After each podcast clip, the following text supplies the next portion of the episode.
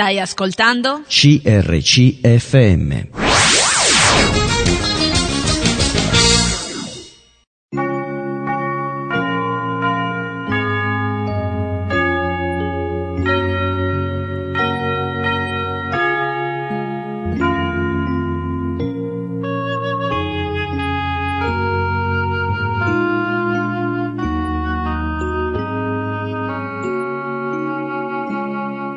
In ogni città, alla domenica, gruppi di credenti si riuniscono per lodare il Signore, condividere le proprie esperienze e ascoltare la sua parola, con espressioni diverse da luogo a luogo. Ogni domenica, alle ore 10, trasmettiamo uno di questi incontri e presentiamo la realtà evangelica che li dà vita. Ascolteremo ora il culto della Chiesa Cristiana Evangelica di Lallio, provincia di Bergamo, sita in via provinciale al numero 21. Lallio è un comune di 4.000 abitanti della provincia di Bergamo e situato nell'interland del capoluogo Robico, da cui dista 5 km. L'origine di Lallio risale all'epoca della dominazione romana, come si evince dal toponimo stesso, che deriva dal latino alea, traducibile con il termine di dado. Si racconta infatti che sul territorio erano presenti piccoli insediamenti adibiti a luoghi di divertimento, tra cui si praticava appunto il gioco dei dadi, in cui i legionari si radunavano durante il periodo invernale.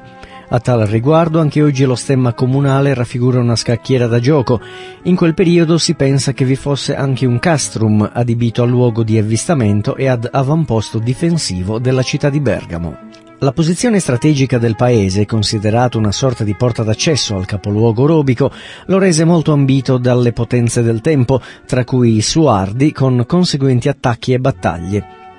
In una di queste vennero addirittura incendiati sia il castello che la chiesa, situata all'interno del maniero stesso, che allora ricopriva un ruolo molto importante in ambito religioso e giuridico sulle parrocchie vicine, essendo sede plebana e arcipresbiteriale. La situazione ritornò alla normalità quando nel corso del XV secolo il paese venne posto sotto la dominazione della Repubblica di Venezia, che con una serie di importanti decisioni riuscì a migliorare la condizione sociale ed economica. Da quel momento non si verificarono più episodi rilevanti sul territorio di Lallio che seguì le sorti politiche della città di Bergamo. Soltanto durante la seconda guerra mondiale nel paese accaddero situazioni che suo malgrado lo riportarono al centro delle cronache del tempo. Qui venne infatti creato un campo di concentramento tedesco per i soldati catturati. Nel dopoguerra invece il paese vide un progressivo abbandono dell'attività rurale che aveva sempre caratterizzato l'economia locale a favore di un sempre crescente sviluppo industriale che ha portato anche un consistente incremento demografico. Ascolteremo ora il culto della Chiesa Cristiana Evangelica di Lallio. Predica Ron Fischer su alcuni passi del capitolo 4 e 5 di Prima Tessalonicesi. Buon ascolto! Allora, buongiorno, benvenuti a tutti. Comin- cominciamo questa mattina nel modo migliore pregando insieme.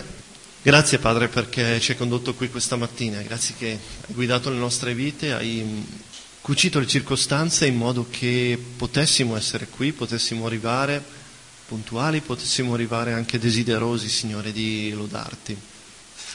Ti chiedo di guidare ognuno di noi chi è già qua con uno spirito pronto per lodarti perché um, ha riflettuto questa mattina, chi è qua che non è ancora pronto perché magari si è appena svegliato, però Signore fa che la tua parola possa risvegliare, Signore, lo spirito, lo spirito che tu ci hai donato quando abbiamo, ci siamo abbandonati, Signore, alla tua, alla tua grandezza, alla tua benevolenza, al tuo amore, Signore. Ti prego di guidare nel nome di Gesù. Amen. Amen.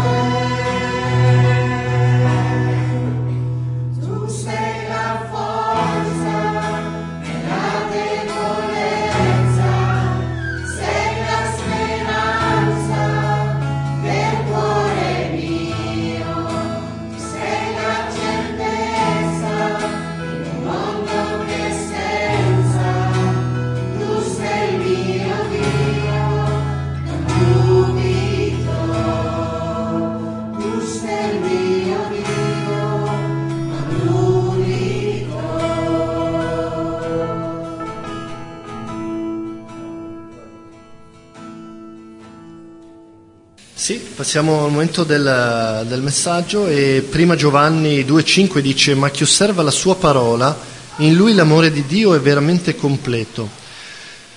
E non so voi, ma io desidero che l'amore di Dio eh, sia forte, sia completo in me, nella mia vita. Non so quando riuscirò a comprenderlo a tal punto che sia completo, non so se mai ci riuscirò, però desidero che sia sempre di più Ecco perché voglio lasciarvi a voi l'incoraggiamento che prima ha dato a me questo versetto di ascoltare quello che ora ci condividerà Ron e di metterlo in pratica nella nostra vita. Prego Ron. Quando uno viene solo una volta all'anno, la tendenza è di pensare a un soggetto, no? perché non può sviluppare tutta una serie di messaggi, però eh, oggi faccio l'eccezione, leggere, vogliamo leggere insieme due capitoli, ben due capitoli. Attenzione, non ho l'orologio, dunque se comincio ad andare per le lunghe mi fate segno. ah, c'è un orologio, sì. allora sono responsabile io in questo caso. Dunque siamo nella prima epistola ai Tessalonicesi, prima epistola ai Tessalonicesi, capitoli 4 e 5, e chiederò a due fratelli, una alla volta, di leggere due brani, cioè gli altri leggeremo insieme, ma magari per chiarezza chiederò a qualcuno di leggere un po' più tardi, fra un attimo, versetti 3 a, no, a 8, 3 a 8, come un brano da leggere, e più tardi dal 13 a 18, un altro brano che chiederò a qualcuno di leggere ad alta voce per tutti noi. Però iniziamo dall'inizio, versetto 1. Lui sta concludendo questa epistola, del resto fratelli, avete imparato da noi il modo in cui dovete comportarvi e piacere a Dio. Comportarvi e compiacere a Dio. Vi ricordate l'Apostolo Paolo quando si è convertito dice chi sei e cosa, cosa vuoi che faccia? Noi per piacere al, al Signore vogliamo sapere come comportiamo, come dobbiamo comportarci. Non che non camminano bene col Signore perché lui dice è già così che vi comportate, già camminate col Signore, però aggiunge, vi preghiamo, vi esortiamo nel Signore a progredire sempre di più. Dunque c'è sempre l'esortazione di vivere ancora meglio. Non è che Dio eh, è, è, è severo ma abbiamo più potenziale che sappiamo, dunque c'è ancora eh, del terreno a conquistare nella nostra vita e questi ultimi due capitoli ci fanno riflettere su varie aree della nostra vita che possono eh, nello Spirito Santo essere migliorati, diciamo così.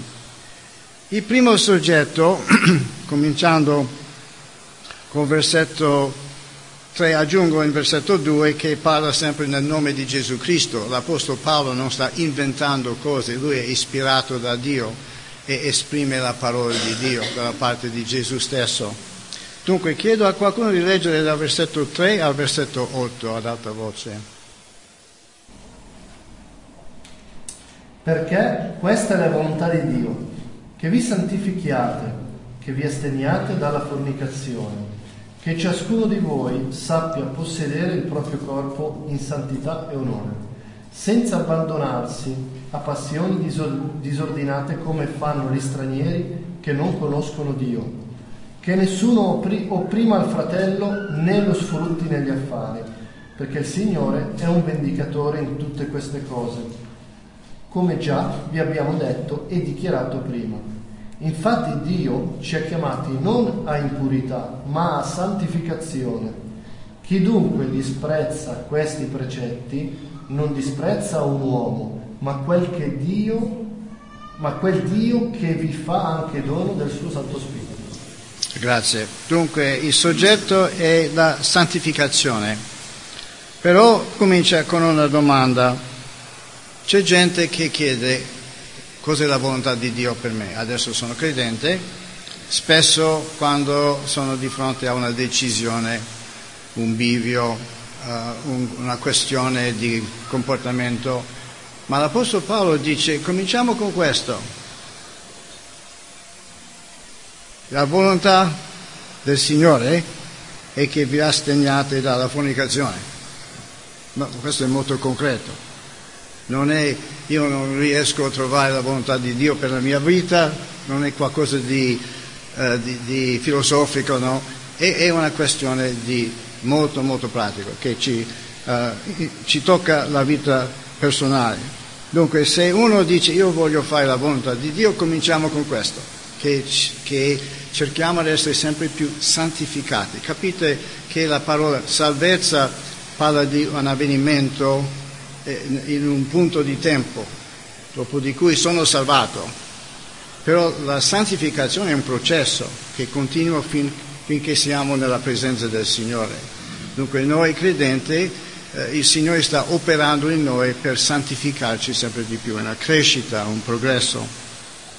E in questo brano lui precisa il problema della fornicazione. Dunque la fornicazione, sapete che la parola greca è generale, comprende qualunque perversità, qualunque eh, rapporto sessuale illegittimo, eh, eh, fuori matrimonio, tutto quanto. No? E questa è la prima cosa che chiedo a loro. Potrebbe sorprenderci un po', perché questa è una, una, una buona chiesa, è brava gente. Però vuol dire che c'è la, la, il pericolo ecco, nel mondo in cui viviamo, anche loro nel mondo, nella città di Tessalonica, come a Corinto per esempio, circondati da religioni, tempi, con prostituti nei tempi addirittura, uh, un, un, comportamento generale intorno molto permissivo e non è che siamo molto diversi uh, nei nostri tempi da ciò che vediamo, ciò che sentiamo, ciò che si pratica apertamente. Perciò facciamo attenzione a questo, ad essere persone puri che cercano a camminare, a, a, a comportarci in modo puro. Allora, in versetto 4 ci sono due interpretazioni di questa frase, perché? Che ciascuno di voi sappia procedere il proprio dice corpo in santità e onore. Però in calce, non so se lo vedete nella vostra Bibbia, letteralmente il proprio vaso non è proprio corpo, c'è una parola per corpo, c'è una parola, una parola per vaso. Vi ricordate cos'è? Prima Pietro 3, che un uomo dovrebbe, marito dovrebbe trattare sua moglie come un vaso, ah, vaso debole, diciamo, non, non, import, non poco importante, semplicemente un po' più debole del maschio. Dunque, in quel caso è la stessa parola vaso. Oppure quando l'Apostolo Paolo a Damasco um, ha incontrato con Anania, e Dio ha detto a lui, questo Paolo è un vaso scelto da me, è la stessa parola. Perciò uh, il, la parola vaso forse non è il corpo della persona stessa, ma il modo in cui tratta la moglie in certi casi. No? Un persona, una persona uh, con cui abbiamo un rapporto intimo, uh, matrimonio, no? e dunque è una questione di come uh, possiamo trattare l'altra persona senza abbandonarsi o, o, o il nostro corpo dunque, no? o, o noi stessi, o la moglie, lo sposo, a non abbandonarci a passioni disordinate come fanno gli stranieri, i non credenti, che non conoscono Dio, questa è la parola che definisce stranieri, che nessuno opprima il fratello né lo sfrutti negli affari. Dunque, a questo punto, la parola sfrutti viene dalla parola greca che vuol dire defraudare, fraudare. E per quello che salta fuori la parola in questa traduzione affari. Però veramente la parola è defraudare e quando vediamo alla fine della della lettura di questo paragrafo, torniamo sempre alla, al soggetto della santificazione, veramente questo è un defraudare lo sposo, la sposa, cioè quando siamo infedeli, quando ci lasciamo andare nei pensieri, nei, nel, nel, nostro modo di, di vivere, di parlare, stiamo defraudando la moglie, il marito, l'altra persona. No? Dunque eh, defraudare in questo caso non ha a che fare con gli affari, no? ha a che fare col far danni a un altro con cui abbiamo obbligazioni, abbiamo impegni, in un certo senso rubare la, la bellezza di quel rapporto e trasferirla a un altro. No? Dunque è un brano molto forte. È interessante che quando Paolo comincia del resto, scrivendo a una brava chiesa, una chiesa riuscita, comincia con questo argomento. Vorrebbe dire certamente a quell'epoca che erano circondati da paganesimo, da, come lo descrive, passioni disordinate che fanno gli stranieri, abbondandosi, abbondandosi e così via. Certamente quella era la condizione del, del, del mondo in cui vivevano loro, ma veramente quasi quasi ci siamo, non così flagrantemente perché noi abbiamo in Italia una delle radici della cultura, l'influenza del cristianesimo, anche se tanti lo rinnegano, fatto sta che quando una persona atea dice la cosa più importante è l'amore, da dove viene quel concetto? Viene dalla fede cristiana. I, val- i valori che, che, propongono gli atei nel nome di, sotto il titolo di, di umanesimo, no? veramente vengono dalla Bibbia, vengono dalla parte di Dio. E così non lo sanno, ma uno di questi giorni, quando hanno perso quella base, queste parole diventano vuote, senza significato, perché non avranno pot- il potere e la capacità di praticare queste virtù. Queste virtù sono abbinate con la presenza di Dio nella vita di qualcuno e nella, nella società. Perciò possiamo leggere con attenzione anche noi, perché c'è sempre quel pericolo. Tre motivi per non abbandonarci a queste passioni versetto 6, perché il Signore è un vendicatore di tutte queste cose. Il Signore non lascia passare queste, eh, eh, questo comportamento sessuale estremo, perverso, fuori del suo piano per l'essere umano. Per di più, noi stessi, Dio ci ha chiamati non a impurità, ma a santificazione. Noi siamo chiamati ad essere diversi, ad essere separati. Ad essere, mi ha fatto tanto piacere la frase la luce del mondo che ci dà splendore, no? che vuol che la nostra vita rispendi la luce di Cristo, la presenza di Cristo. E così noi siamo la luce del mondo e in questo processo di santificazione lo stiamo diventando sempre di più. Terzo punto, chi dunque disprezza questi precetti, ma va, queste sono eh, vecchie idee, oggi, oggigiorno siamo moderni, si coabita, si fa questo, quello, va in questo posto, in quell'altro posto perché siamo liberati, no? No, no, eh, chi dunque non prende sul serio questo comandamento, no?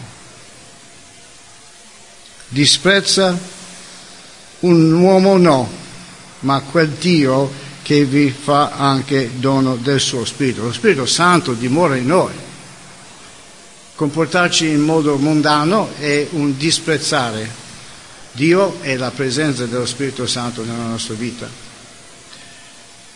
Da qui, nel brano seguente, passa all'amore fraterno, santificazione, caso preciso, adesso l'amore fraterno. È molto bello leggere che non avete bisogno che io ve ne scriva, eppure lo scrive comunque, no? Dunque è come vi, vi, comportate bene, però si può sempre comportarsi meglio. No?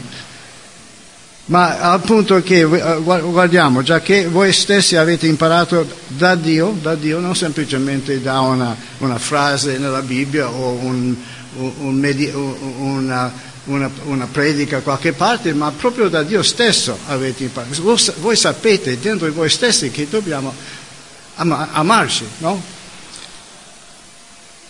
Questo forse posso dirlo subito, quando eh, mio, padre, mio padre era un uomo semplice,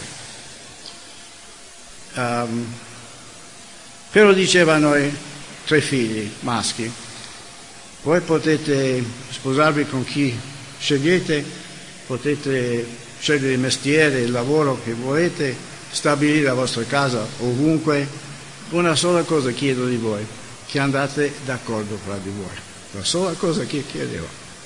Io penso che il Padre Celeste vorrebbe anche vedere questo fra i suoi figli. Una volta che siamo nati di nuovo, facciamo parte della famiglia di Dio, per forza dovremmo amarci. Quando eh, mio padre ha avuto il mio fratello, io sono eh, il maggiore, no? allora il secondo e poi il terzo, non, con, mia moglie, eh, con, mia mamma non mi ha chiesto cosa vuoi tu, no? che tipo, vuoi occhi blu, non lo so, eh, uno sportivo che sarà campione e così via. No, i genitori propagano figli, no? e poi chi fa parte della famiglia accetta questo nuovo arrivato a braccio aperto. No. Noi non, non, stiamo qui per scegliere chi può essere salvato, è Dio che, Dio che salva. Non possiamo dire ma quello lì non lo so se lo vogliamo da noi, no? C'è qualcosa che non va o potete immaginare tutti tutti i, motivi, per, tutti i motivi per non amare qualcuno. No? Non è così una scelta, Dio sceglie, noi abbracciamo tutti i figli che Lui salva. Non siamo qua per, uh, per uh,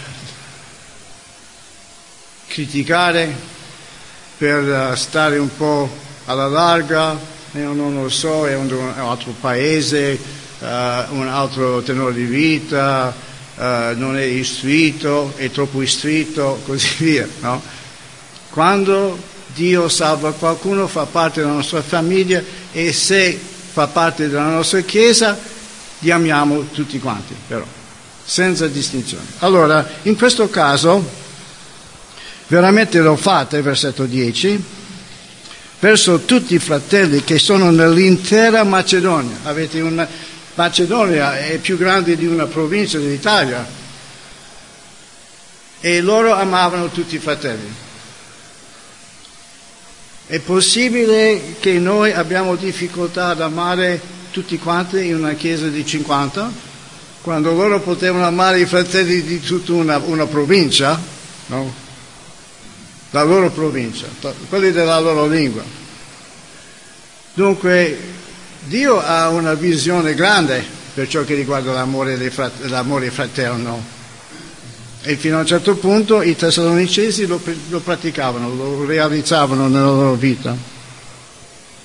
Però c'è sempre da amare di più, ok?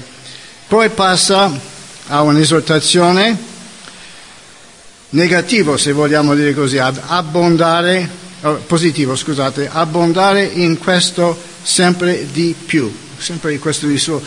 L'Apostolo Paolo aveva questa, cosa posso dire,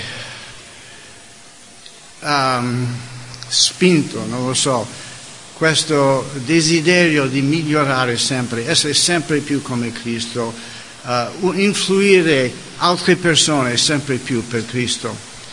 E in questo caso precisa di cercare di vivere in pace non vediamo in Paolo un rivoluzionario che vuole disturbare la società, protestare, manifestare,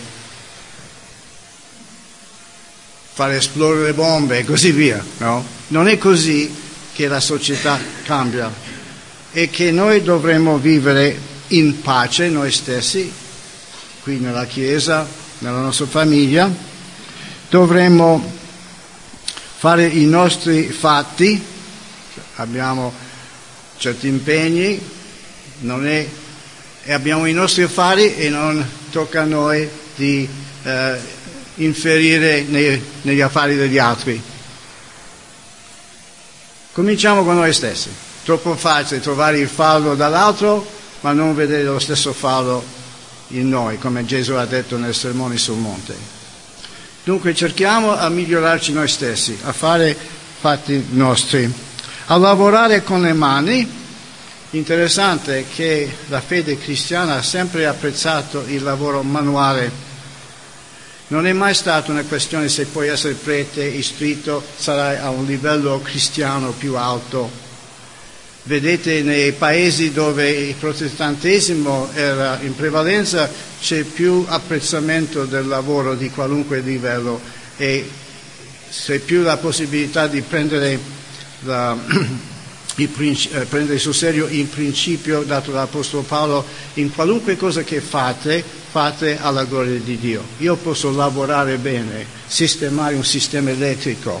Uh, posso come muratore fare un muro solido, posso, uh, ci sono tante cose che noi facciamo come mestieri, come passatempi, che possiamo fare e che dobbiamo fare alla gloria di Dio. E questo lo dice fa l'Apostolo Paolo di abbondare in questo. In modo che lavorando vi abbiamo ordinato di fare affinché camminiamo dignitosamente verso quelli di fuori. Perché? Perché se noi lavoriamo bene, sì, c'è una crisi di lavoro, la disoccupazione e tanto quanto, però quando i cristiani fanno bene il loro lavoro, questo comanda il rispetto degli altri e rende noi autosufficienti almeno nella nostra comunità, invece di essere mendicanti invece di dover chiedere favori al governo o ad altri.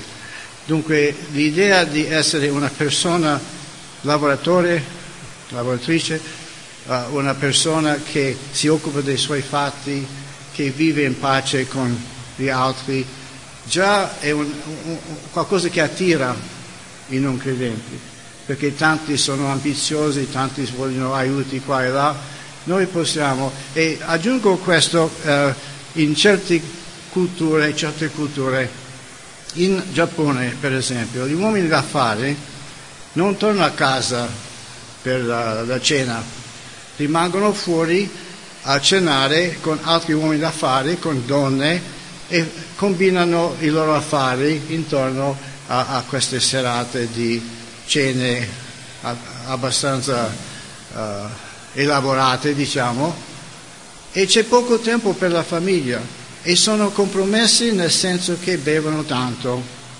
sake e gli affari fanno, vanno meglio quando sono lubrificati da un sacco di bottiglie di sake così o dalla presenza di donne e così via, no? Il modo in cui gli affari sono fatti, almeno fino, a, fino adesso, è controproducente per la vita di famiglia di un uomo d'affari. Dunque i cristiani spesso sono incoraggiati di trovare un mestiere dove possono essere um, conto, possono lavorare per conto loro e non essere dipendenti dalle, dalle le, le, le condizioni del posto di lavoro, non condizionati e non obbligati di partecipare a un modo di fare gli affari che, che non, è, non, è, cristiano. Dunque più possiamo aiutarci a trovare lavoro, a sostenerci, magari lavorare, lavorare insieme e anche aiutarci quando uno non ha lavoro, più siamo come Chiesa, come famiglia, sufficienti noi stessi e questo potrebbe e dovrebbe comandare il rispetto di quelli fuori, perché siamo persone soddisfatti con la vita che abbiamo e siamo persone stabili, famiglie stabili. Allora, passiamo al capitolo 5. Non dunque tratto tutto il brano, versetto 14, quattro eh, esortazioni di ammonire i disordinati, ci possono essere nuovi credenti che sono, vengono da una vita disordinata. Non, non, possiamo respingere e dire no, no, noi siamo una chiesa di persone che sono a posto no? e, e, non c'è spazio per disordinati. No, li accogliamo, però, però li ammoniamo, dice qua, ad ammonire i disordinati. Non è che li lasciamo fare, loro devono cambiare.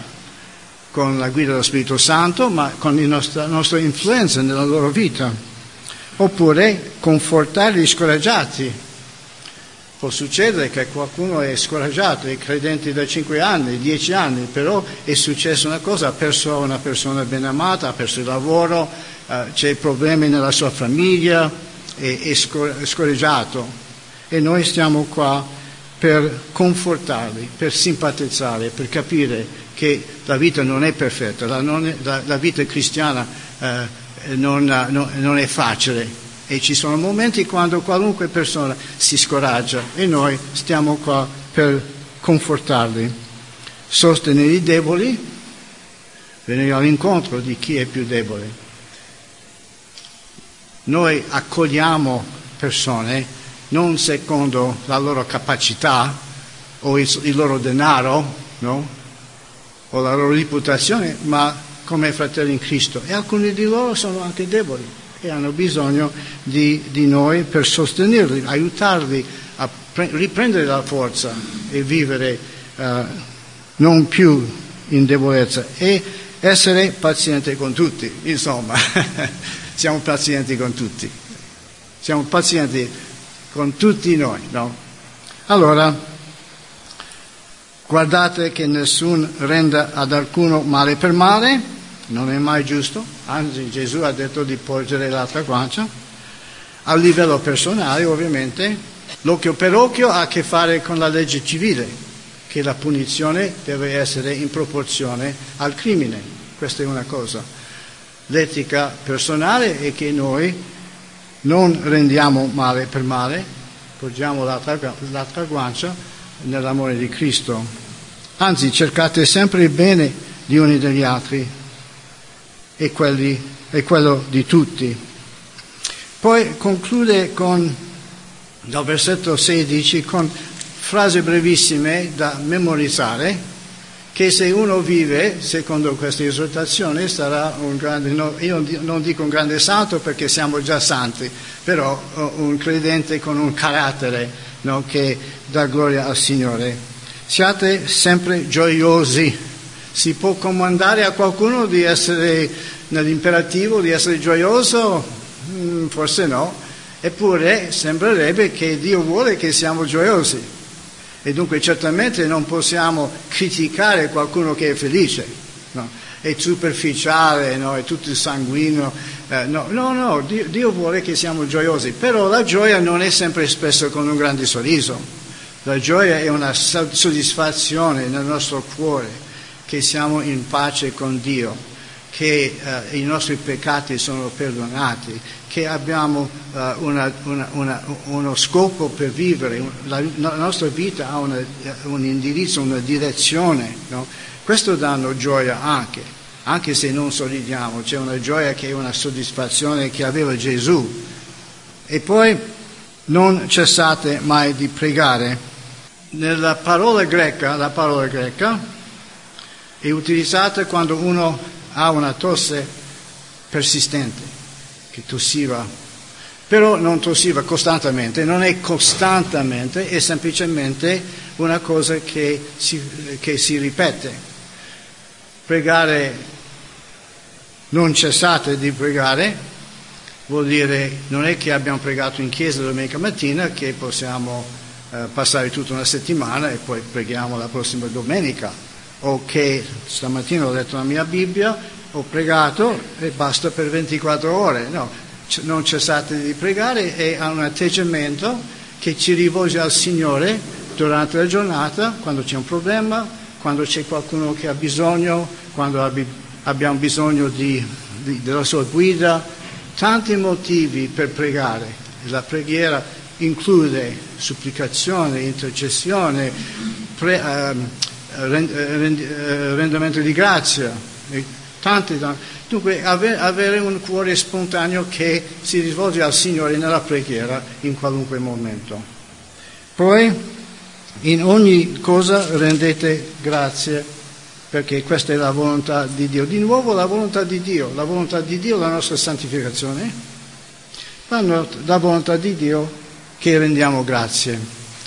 Nel, nell'Epistola ai Romani, capitolo 1, i due possiamo dire le mancanze oppure i due peccati dell'uomo in generale, cos'erano? Vi ricordate?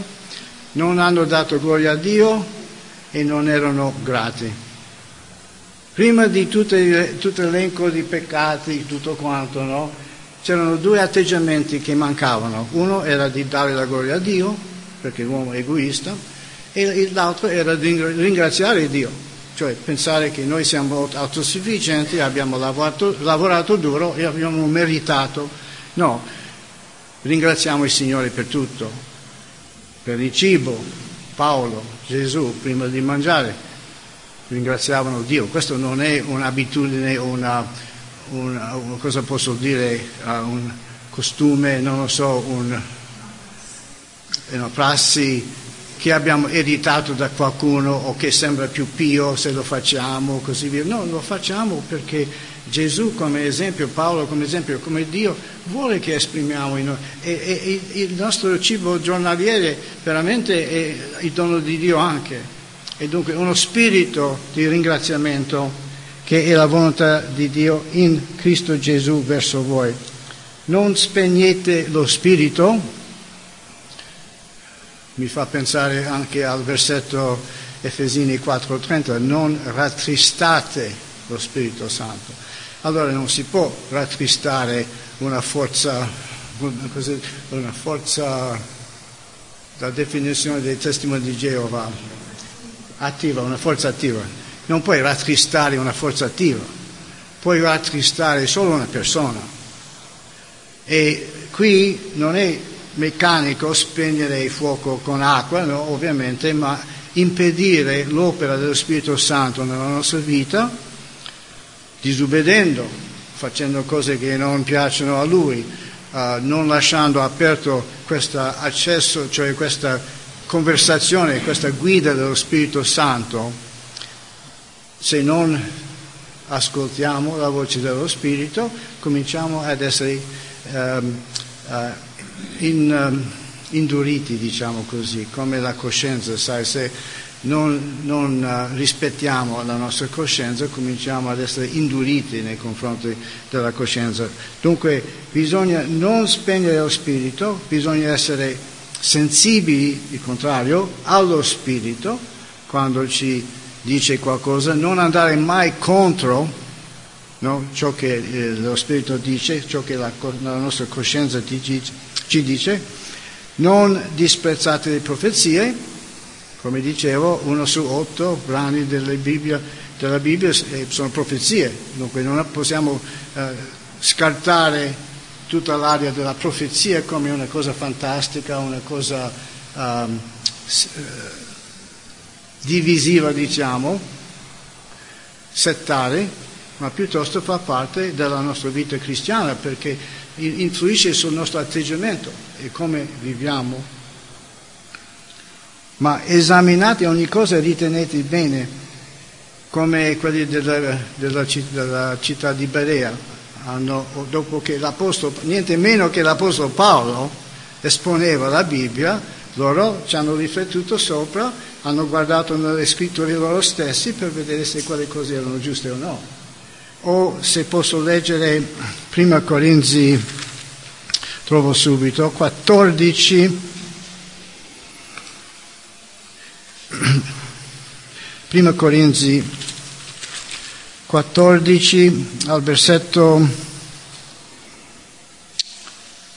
28, scusate, no, 29 prima Corinzi 14, 29, anche i profeti parlino in due o tre e gli altri giudichino.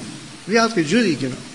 Io ho visto chiese dove il pastore era considerato come un profeta e ciò che diceva lui era come la parola di Dio.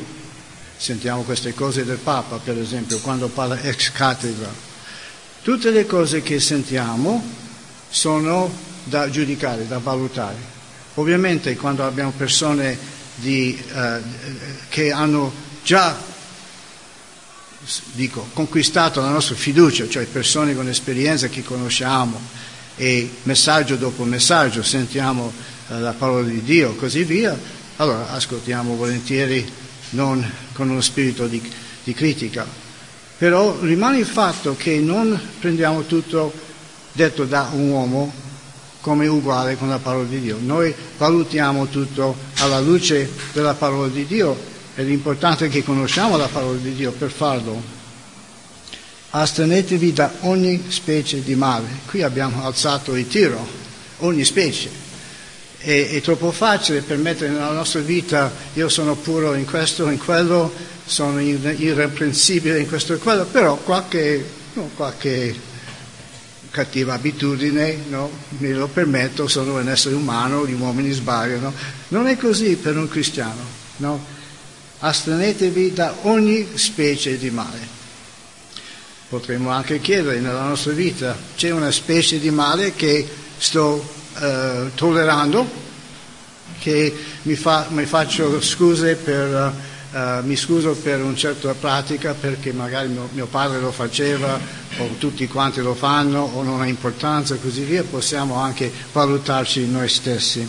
Ora il Dio della pace vi santifichi egli stesso completamente e l'intero essere vostro, lo spirito, l'anima e il corpo, sia conservato irreprensibile per la venuta del Signore Gesù Cristo. C'è un dibattito fra, nella teologia sull'uomo se è dipartite o tripartite, che sarebbe parte materiale, il corpo, e parte immateriale, l'anima, diciamo così o se lui è materiale corpo, immateriale anima e spirito.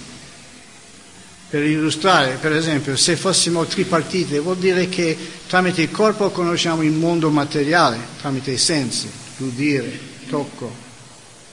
Tramite l'anima conosciamo il mondo umano a livello di esseri umani. Abbiamo un un, un, um, un, un, discernimento, cioè sentiamo, vediamo un'espressione sulla voce, sentiamo il tono della voce o uh, conosciamo le persone, abbiamo un modo di comunicare fra noi che va al di là di ciò che sentiamo e abbiamo qualcosa che ci unisce come esseri umani che è al di sopra del, del livello fisico, del livello animale. E poi la parte spirituale, cioè il mondo spirituale che possiamo conoscere per bene e male, perché ci sono spiriti, eh, demoni e così via, o conoscere, conoscere Dio stesso.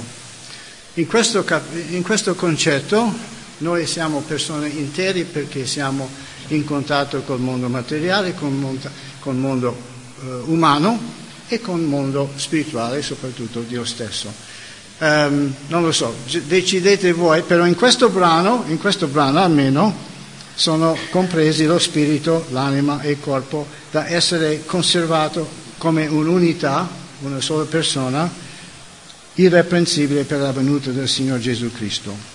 Fedele è colui che vi chiama e egli farà anche questo. Dunque, il Dio che ha iniziato un lavoro, un'opera nella nostra vita, Filippesi 1.6, lo concluderà, lo perfezionerà, lo completerà secondo il suo piano, in modo che un giorno saremo nella sua presenza perfetti. Anima, eh, corpo, anima, spirito, la persona intera perfetta davanti a Dio, nella sua presenza. E questa è la grande speranza che abbiamo e nel frattempo viviamo in merito. Amen. Ringraziamo Dio per il messaggio di questa mattina che ci motiva a ogni momento, ogni giorno, ogni settimana, ogni mese che il tempo percorre, no? dobbiamo noi camminare questo, con questa visione, no? soprattutto con l'aiuto del Signore. Eh, per finire il nostro servizio, sì, sì, possiamo alzarci tutti in piedi, ringraziamo al Signore di questa mattinata per questo tempo che ci ha dato di avere questo tempo anche oggi, Signore, di lodare al Signore e ascoltare il suo messaggio. E Dio ci aiuti a percorrere questa settimana sempre sotto la sua guida. Preghiamo.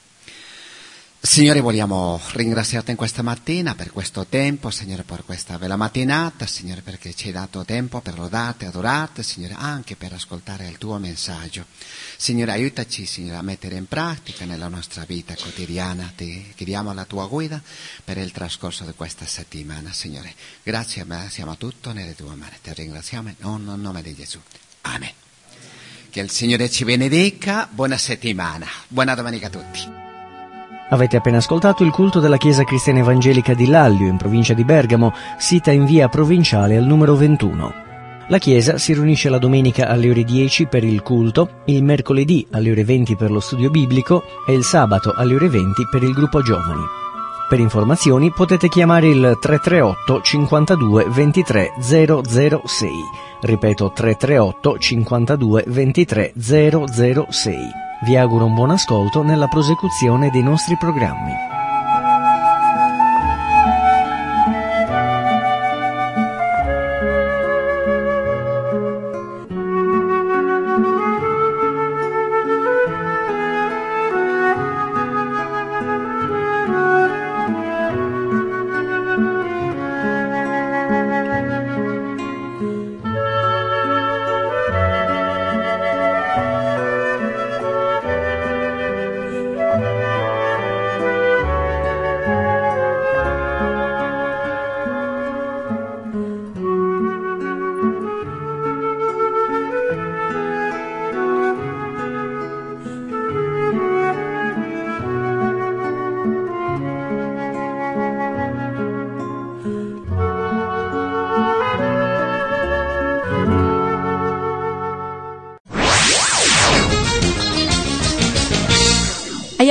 Ascoltato un programma prodotto da crc.fm.